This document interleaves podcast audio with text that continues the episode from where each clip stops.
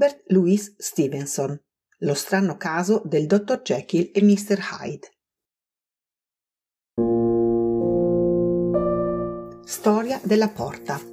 L'avvocato Hatterson era un uomo dall'aspetto rude, non si illuminava mai di un sorriso, freddo, misurato e imbarazzato nel parlare, riservato nell'esprimere i propri sentimenti. Era un uomo magro, lungo, polveroso e triste eppure in un certo senso amabile. Nelle riunioni di amici, quando il vino era di suo gusto, gli traspariva negli occhi qualcosa di veramente umano, qualcosa che non trovava mai modo di risultare nelle sue parole e che si manifestava, oltre che in quella silenziosa espressione della faccia dopo una cena, più spesso ancora e più vivamente nelle azioni della sua vita.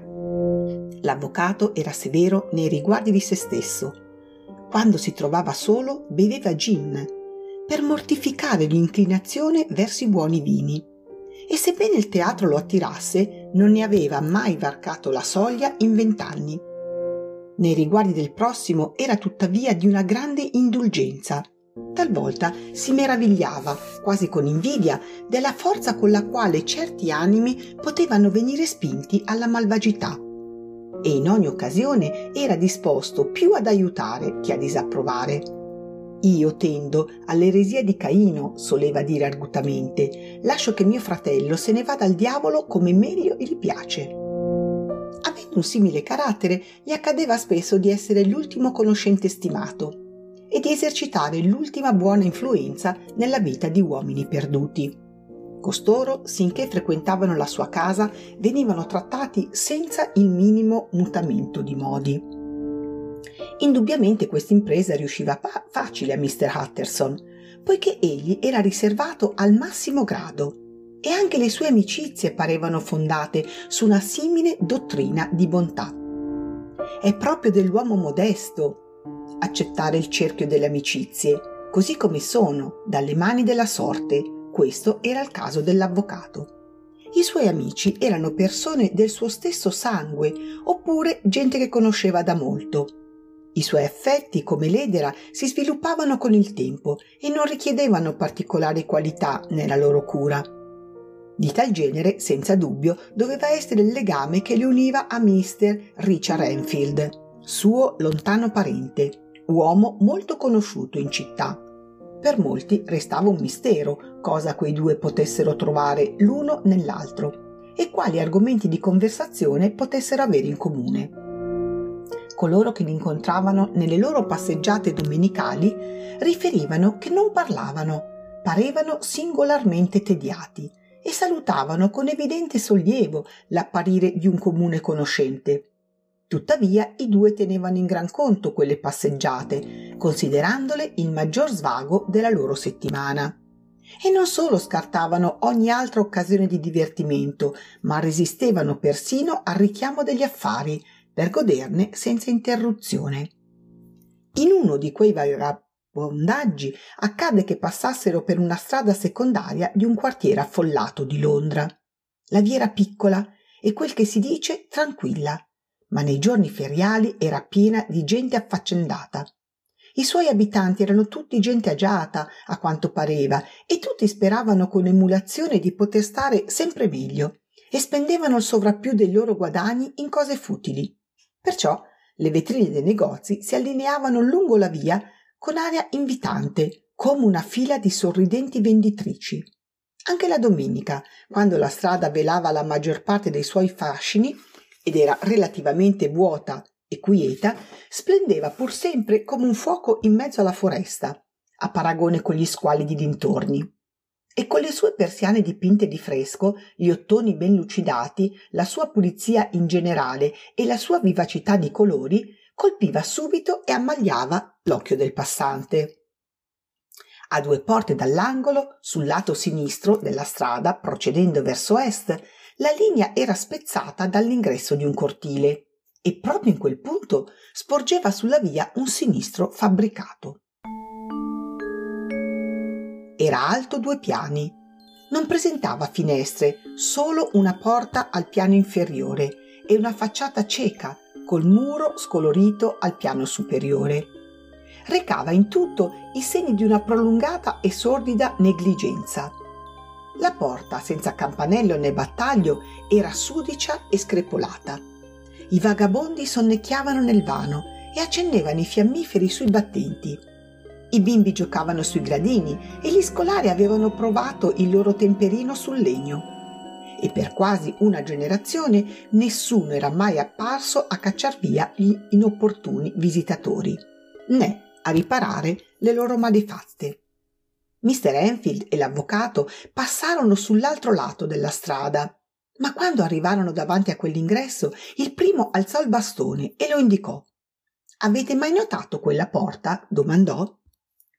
Il compagno rispose affermativamente e allora lui aggiunse nella mia mente è connessa a una storia molto strana.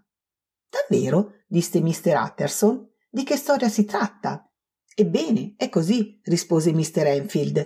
Io stavo tornando a casa da qualche posto in capo al mondo, circa alle tre di una scura mattina d'inverno. E i miei passi mi portavano attraverso una parte della città dove non c'era letteralmente nulla da vedere, se non lampioni una strada dopo l'altra e tutta la gente addormentata, una strada dopo l'altra e tutte illuminate come per una processione e tutte vuote come chiese. Sinché alla fine mi trovai in quello stato d'animo nel quale uno si mette in ascolto e comincia a desiderare di scorgere una guardia. A un tratto vidi due figure, una era un uomo piccolo che camminava in fretta verso est, l'altra una bimba di circa 8 o 10 anni che correva il più velocemente possibile per una via traversa. Ebbene, signore, quei due, come era naturale, si scontrarono all'angolo. Allora accadde la cosa orribile. L'uomo calpestò tranquillamente il corpo della bimba e l'abbandonò che gridava, lì per terra. A sentir dire questo sembra nulla, ma era terribile a vedersi. Quello non somigliava a un uomo, era come una creatura infernale. Gridai, mi misi a correre e afferrai per il colletto il mio uomo e lo riportai là, dove si era già formato un gruppo di gente intorno alla bimba in lacrime. Si mostrava perfettamente calmo e non opponeva resistenza, ma mi lanciò un'occhiata, un'occhiata così atroce che mi bagnò di sudore quasi avessi corso a lungo. Coloro che erano comparsi appartenevano alla famiglia della bimba e il dottore che aveva mandato a chiamare giunse subito sul posto. Ebbene, la bimba non aveva nulla di particolare, era solo spaventata, secondo il segaossi, e qui potreste credere che tutto finisse. Ma c'era una curiosa circostanza Sin dalla prima occhiata il mio uomo mi aveva fatto orrore. Così pure alla famiglia della piccola, cosa che era perfettamente naturale. Ma quello che mi colpì fu il caso del dottore. Era il solito medico angoloso e asciutto, senza età e senza colore, con un forte accento scozzese, incapace di emozioni, come una cornamusa. Ebbene, signore, provava quello che provavamo tutti noi Ogni volta che guardava il mio prigioniero, vedevo il segaossi diventare pallido dal desiderio di ucciderlo. Sapevo cosa avesse in mente, proprio come lui sapeva cosa avessi in mente io. Ma siccome un omicidio era fuori di questione, ci comportammo come meglio si poteva. Dichiarammo all'uomo che noi potevamo fare e avremmo fatto un tale scandalo dell'accaduto da infamare il suo nome da un capo all'altro della città se avevo amici o qualsiasi credito, sarebbe stato nostro compito farglieli perdere. Mentre io lo minacciavo in simil modo, tenevamo le donne lontane da lui come meglio possibile, perché apparivano selvagge come furie. Non vidi mai un cerchio di facce così piene d'odio. E l'uomo stava nel mezzo, con una specie di tetra ironica freddezza. Anche lui era spaventato, si vedeva bene, ma cercava di non mostrarlo, proprio come Satana. Se avete deciso di divulgare questo incidente, disse, io naturalmente non ho possibilità di difendermi, ma un gentiluomo preferisce sempre evitare le scene. Dite il vostro prezzo. Ebbene, riuscimmo a ottenere 100 sterline per la famiglia della bimba. Evidentemente lui avrebbe voluto cavarsela in altro modo, ma c'era qualcosa di minaccioso nelle nostre facce e dovette cedere. Ora si trattava di prendere il denaro e dove crede che ci accompagnò se non qui, davanti a questa porta? Estrasse una chiave, aprì, entrò e subito tornò fuori con dieci sterline d'oro e un assegno per la banca Kutz, pagabile al portatore e firmato con un nome che ora non posso dire, benché costituisca una delle cose principali della mia storia. Ma era un nome perlomeno molto conosciuto e spesso stampato. La cifra era alta, ma la firma valeva ben di più se non era falsa. Io mi presi la libertà di osservare al gentiluomo che tutta la faccenda mi sembrava losca e che in realtà un uomo non può entrare in una cantina alle quattro del mattino e uscirne con un assegno di circa cento sterline firmato da un'altra persona. Ma lui appareva completamente a proprio agio e sorrideva con ironia. Tranquillizzatevi, disse, resterò con voi sinché la banca non si aprirà e riscuoterò io stesso l'assegno. Perciò ce ne andammo tutti, il dottore, il padre della bimba, l'amico ed io, e passammo il resto della notte a casa mia. Il giorno seguente, dopo aver fatto colazione, ci recammo, sempre tutti insieme, alla banca. Presentai l'assegno io stesso e dissi che avevo tutte le ragioni per credere che si trattasse di un falso. Invece l'assegno era buono. Perbacco, disse Mr. Utterson. Vedo che anche voi la pensate come me disse Mr. Enfield. Sì, è una brutta storia. Il mio uomo era un tipo col quale nessuno dovrebbe avere a che fare, un uomo veramente dannato, e la persona che aveva emesso l'assegno era la più onesta che si potesse pensare e, quel che peggio, uno di quei tipi che fanno veramente del bene. Un ricatto, immagino, un uomo onesto che paga qualche errore di gioventù. La casa del ricatto, così ora io chiamo di conseguenza quell'edificio con quella porta, benché anche questo, vedete, non spieghi nulla, aggiunse. E dette queste parole si immerse nel silenzio. Fu risvegliato dalla sua meditazione da Mr. Utterson, che non gli domandò piuttosto bruscamente. E non sapete se colui che aveva messo l'assegno vivesse in quella casa? In un posto simile, rispose Mr. Enfield, ma credo di aver notato il suo indirizzo. Abita in una piazza, non so bene quale. E non avete mai domandato nulla circa quell'edificio della porta? chiese Mr. Utterson. No, signore, ebbe un certo scrupolo. Sono piuttosto contrario a fare domande, è troppo nello stile del giorno del giudizio. Se tu fai una domanda, è come se lanciassi una pietra. Te ne stai tranquillo sulla sommità di una collina. La pietra rotola giù e ne smuove tante altre, sinché qualche ottimo vecchio, l'ultima persona che pensavi, non viene colpito sulla testa nel suo giardino e la famiglia deve cambiare nome. No, signore, ne ho fatto una regola per me. Più una cosa appare curiosa, meno io domando. Un'ottima regola, in verità, disse l'avvocato.